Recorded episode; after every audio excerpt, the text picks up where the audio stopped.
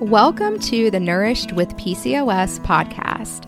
I'm your host, Sam Abbott, registered dietitian nutritionist and PCOS nutrition expert. I'm here to help you learn how to manage PCOS and support your hormones while also having a healthy relationship with food in your body. You can improve PCOS symptoms and labs without dieting. Get ready to feel better with PCOS and leave diet culture in the rearview mirror. Welcome to another episode of the Nourish with PCOS podcast. Thank you so much for tuning in today. I'm your host, Sam, and this is a really bittersweet episode because this is actually going to be the last episode before I take a little holiday break here at the podcast. I cannot believe that we have recorded 42 episodes. So much goes into this podcast behind the scenes. And when I started it in February of 2023, this year, my goal was to publish one episode a week. And I know how easy it is to start something, but to maintain that consistency, especially when life happens, can be a lot. And I'm really proud that we kept this podcast going all year. Thank you so much for listening and for being part of this community. One of my goals this year was to branch out in how I check in with you outside of just Instagram. There were just like a couple of scary instances, like late last year and going into the new year, where I had colleagues whose accounts completely got deleted, or, you know, diet culture is rough. And like sometimes if somebody gets mad at something that you posted that's related to anti diet stuff, like they can report your account and things like that. And I just, I wanted to have something that was a little bit more of my own. Um, where I could connect with you. And it really means a lot to me that you have been tuning in. So, I'm going to take a little bit of a break until after Christmas, and then I'll be back right before the new year, uh, back on my normal Wednesday schedule. I'm hoping to do an episode just talking about making New Year's intentions. So I'm excited to um, to be back for that. If you did not start listening to the podcast from the very beginning, now is a really great time to go back and listen to some of the earlier episodes. Even like my first few episodes, I had some really great guests. There's a variety of different uh, podcast topics. So there's plenty for you to um, listen to until we're back in action. But I was thinking about this last episode of the season, and I know that we are coming into the holiday season. Um, and that can be a really complicated time. I want to acknowledge before I even start talking about nutrition that the holidays are not always easy for everyone. You know, if you've had grief or trauma or different family situations, like it can be a difficult time. So there's that. And also, uh, with a lot of my clients who struggle with their relationship with food and their body, the holidays can be a difficult time, either getting through the holiday season or just kind of having this effort mentality of like, January's coming up. I'm going to be starting over. And so I'm just going to, you know, let everything go until I get to that point. And that can be really hard if you've been doing work on your relationship with food or if you've been doing work on binge eating. That can create a little bit of a setback if you don't have, you know, a professional supporting you. And so I I wanted to record this podcast episode for that and I think it's really important to acknowledge going into the holiday season that so many people have a mentality of like, well, I'm just going to start over in January. But we know that most people don't actually stick with New Year's resolutions past the first few weeks in January. And so I've sat with a lot of clients who have really been in this cycle of like guilt and shame. And they went into the holiday season with the Last Supper mentality of like, I'm going to eat all the things and get in this cycle where I'm just constantly overeating and not feeling great, or I'm binge eating because I'm going to be starting over in January. And then when January comes, we're in mid January, and there's this realization that, like, that was just part of the cycle. So, I wanted to give you some things to think about to prevent that from happening this holiday season. Like, what if you went into the new year feeling good about where you're at wellness wise? Instead of feeling like you need to do a complete 180 with all of your wellness habits. And when I'm saying the word wellness, I'm not talking about restricting food and exercising. I'm talking about what do you need for your your overall well-being, like not just physically, but mentally, emotionally, and spiritually too. So let's see if we can help you shift your mindset as you go into the holiday season. If you have been one of those people who use January as an opportunity to quote unquote start over. So, the first thing that I want you to think about is using the holiday season as kind of a barometer for where you're at with your relationship with food. Um, I like to say that nutrition is like a pendulum. So if you find yourself being overly rigid and restrictive, your behaviors are probably going to swing back um, in the opposite direction at some point. So going from being really restrictive, having a lot of rules, being quote unquote good, and then swinging in the opposite direction where you're like, I'm going to eat all the things. I don't care if I'm uncomfortable. I don't care if I'm overeating. I don't care about any of these things because I'm starting over in January. This can be a really good barometer for where you're at with your relationship with food because if you're in a healthy relationship with food, then you have more trust in your body and you know that it's okay to enjoy all foods at any point in the year. It doesn't just have to be a holiday.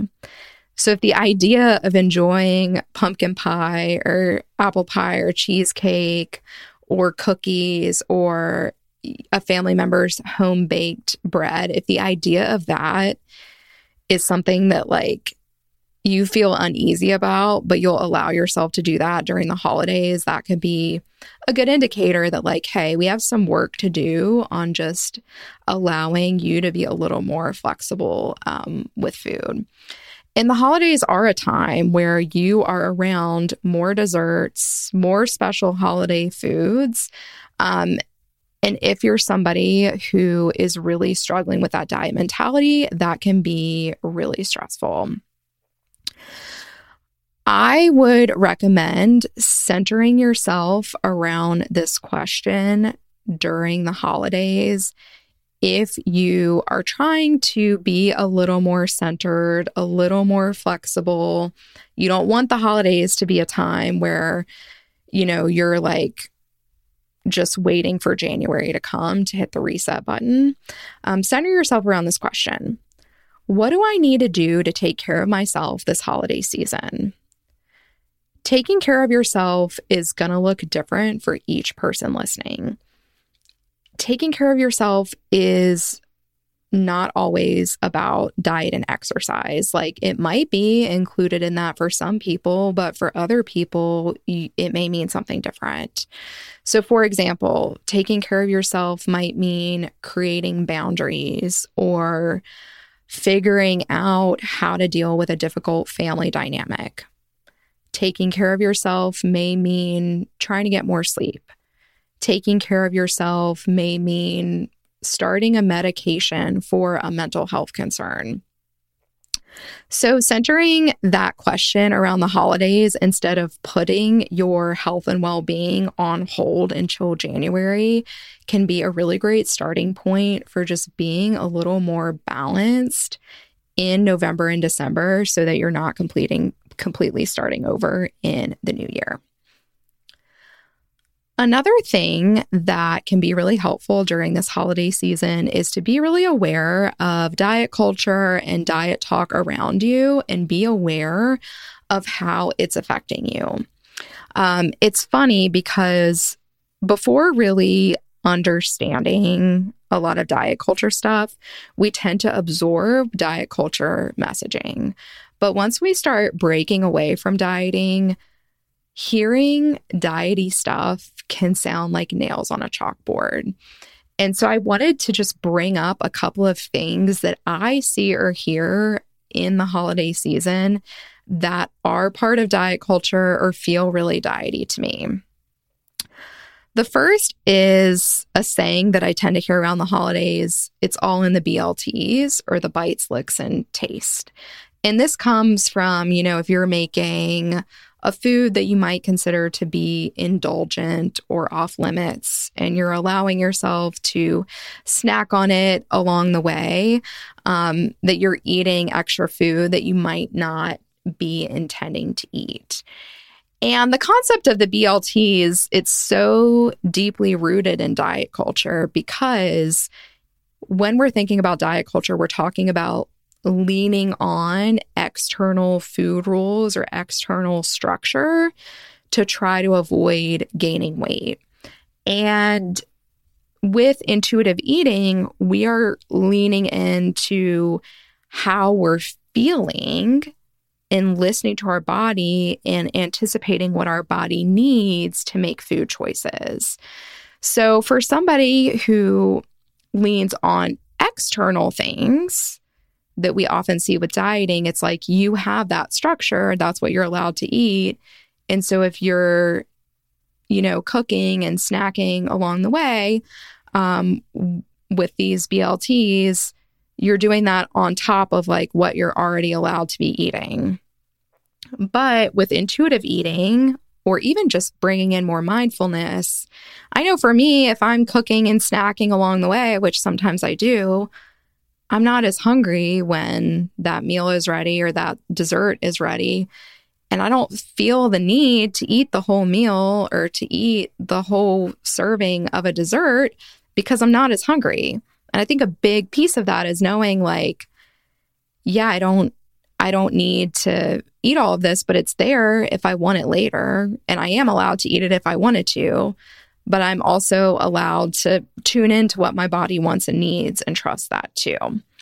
Um, last year, with this BLT concept, I saw a whole post about this online related to making desserts with your family. And like, it was like, don't forget about the BLTs it just made me so sad of like here's an experience where you, you know sometimes the holidays can you can just have these really special experiences with family or friends or loved ones um, that you don't get outside of the holiday season. I know for me, like growing up, every Christmas we made gingerbread cookies with my mom. And that's something that I think about every holiday season. And like, how sad is it to be having this special experience and bringing that restrictive nutrition piece into things? Um, where sometimes, you know, it's more about the experience or nourishing your soul. Um, and so I think that for somebody who doesn't really think about diet culture and how diet culture impacts us, hearing something like the BLTs, you would be like, oh, that kind of, I could kind of see that. But to me, it just, it's a perfect example of how diet culture can sometimes take away from life experiences. So that's one thing, uh, one diet culture thing I see pop up around the holidays. Another is the discussion around the races that we have going on in the holidays, like turkey trots, or I don't know what they call the one like closer to Christmas. Um, but first of all, I'm not against these in any way. If you want to do that, you think that's fun, it's a family tradition, like by all means do that. Um, I also think sometimes it's great to just get outside, get some fresh air, that type of thing. Um, but sometimes the conversations around these races really it's super diety like well, let's sign up for this race so that we can eat whatever we want for Thanksgiving, or um, like, I'm so glad we're burning off what we're getting ready to eat. So just be aware of the intention behind it and ask yourself if you really align with that intention. And if if what I'm describing is your family, you can be the voice of reason or say, like, hey, it's totally okay for us to enjoy this meal or this day together. We don't have to worry about calories or that type of thing. We can just enjoy our time together. So that's another big one that I see pop up. And then, of course, I know dealing with family dynamics around diet talk can be really difficult. And my um my recommendation here is to think about some of the situations that you might encounter of, you know, we all have those family members and we know they're going to bring up things. And just think about how you want to deal with that situation and just come prepared for that. You know, is it that you're going to avoid the situation? Is it that you're going to create some boundaries beforehand? Is it that you're going to have some coping mechanisms because you know certain situations are unavoidable? But definitely put some thought into that before you go into those situations. I should also mention um, everybody's family is different. I know sometimes different cultures come into play with this as well. But in general, don't be afraid to explore the option of saying no or avoiding situations when they feel really uncomfortable to you.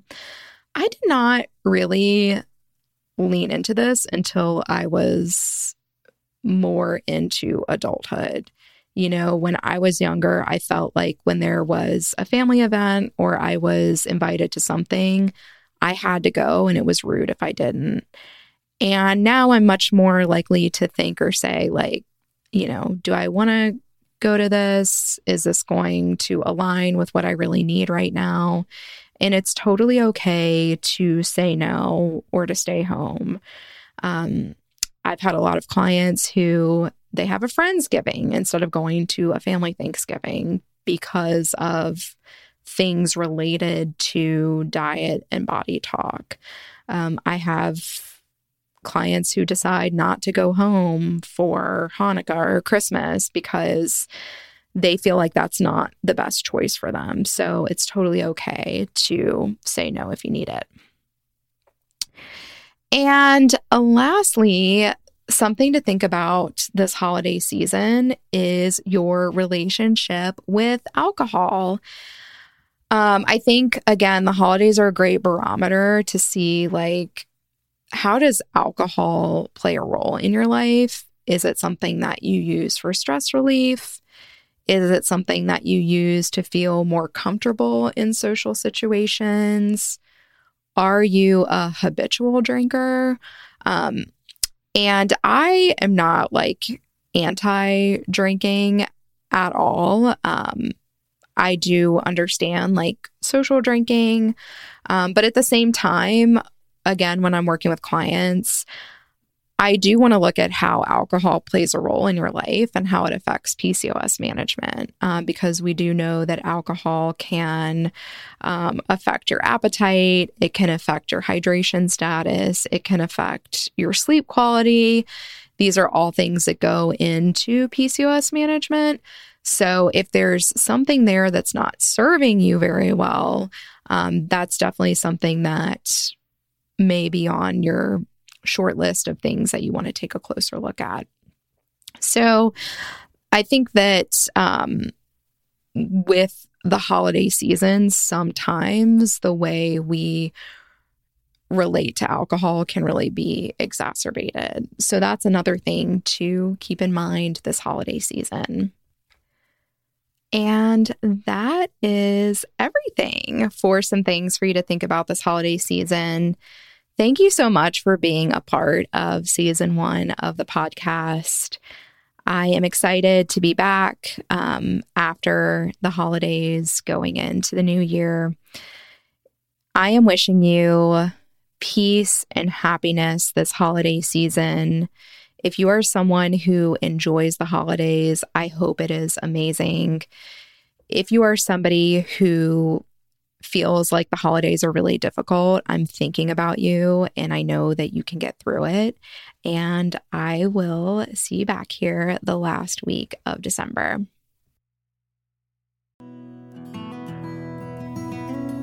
Thanks for listening to the Nourished with PCOS podcast. Be sure to hit subscribe so you can catch new episodes. I'd also be so grateful if you left a review and rating for the pod as well. See you next Wednesday. Thank you.